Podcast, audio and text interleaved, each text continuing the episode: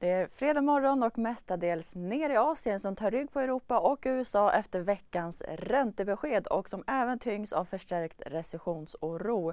I Sverige ser det ut att bli en öppning i sidled efter gårdagens börsras. God morgon och välkommen till det i Morgonkoll. Det är som sagt mestadels ner i Asien. Undantaget är Hongkongbörsen som just nu är svagt upp. Japans inköpschefsindex för tillverkningsindustrin sjönk i december jämfört med november samtidigt som tjänste-PMI steg i månadstakt. Gränsen mellan Hongkong och Fastlandskina ska öppna efter årsskiftet för första gången på nästan tre år på grund av covid-nedstängningar. Och I USA så var det en mörk dag på börserna igår efter att detaljhandelssiffrorna i november kommit in klart svagare än väntat. Det låg även kvar en oro efter Feds räntebesked om tuffa räntehöjningar. Experter menar att mer talar för en tuffare recession nästa år. Både tekniktunga Nasdaq och breda S&P 500 var ner runt 3% vid stängning.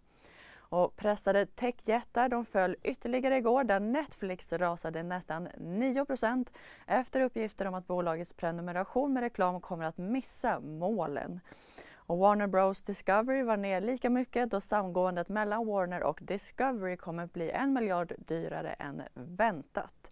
Och även Spotify stängde ner 9% och techsektorn i stort var ner omkring 4 Desto bättre gick det för det svenska mjukvarubolaget Neonode som rusade ytterligare 20 procent efter att samtliga patenthandlingar gällande tvisten med Apple och Samsung har publicerats.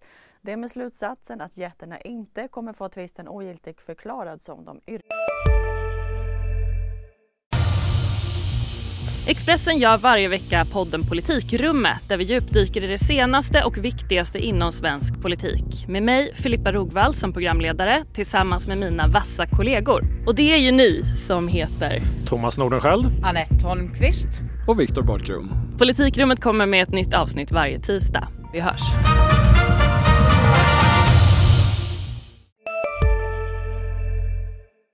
På. Och Twitter har tagit bort konton för fler amerikanska journalister som bevakar företaget och dess nya ägare Elon Musk.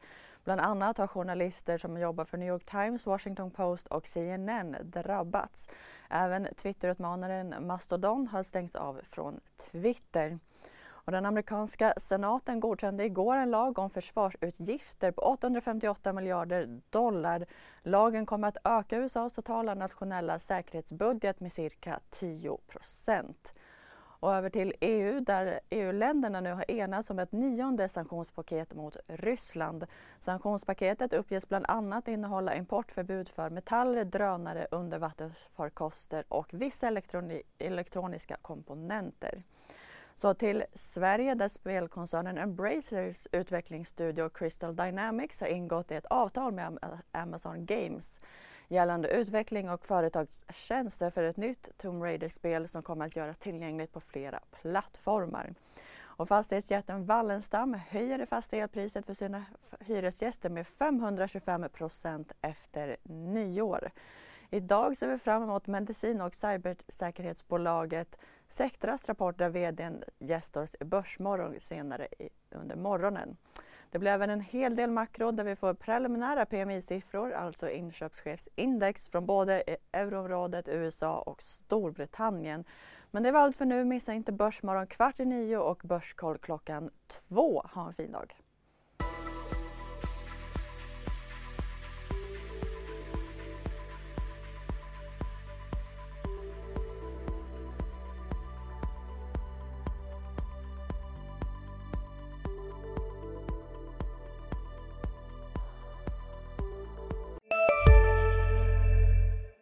Har du också valt att bli egen?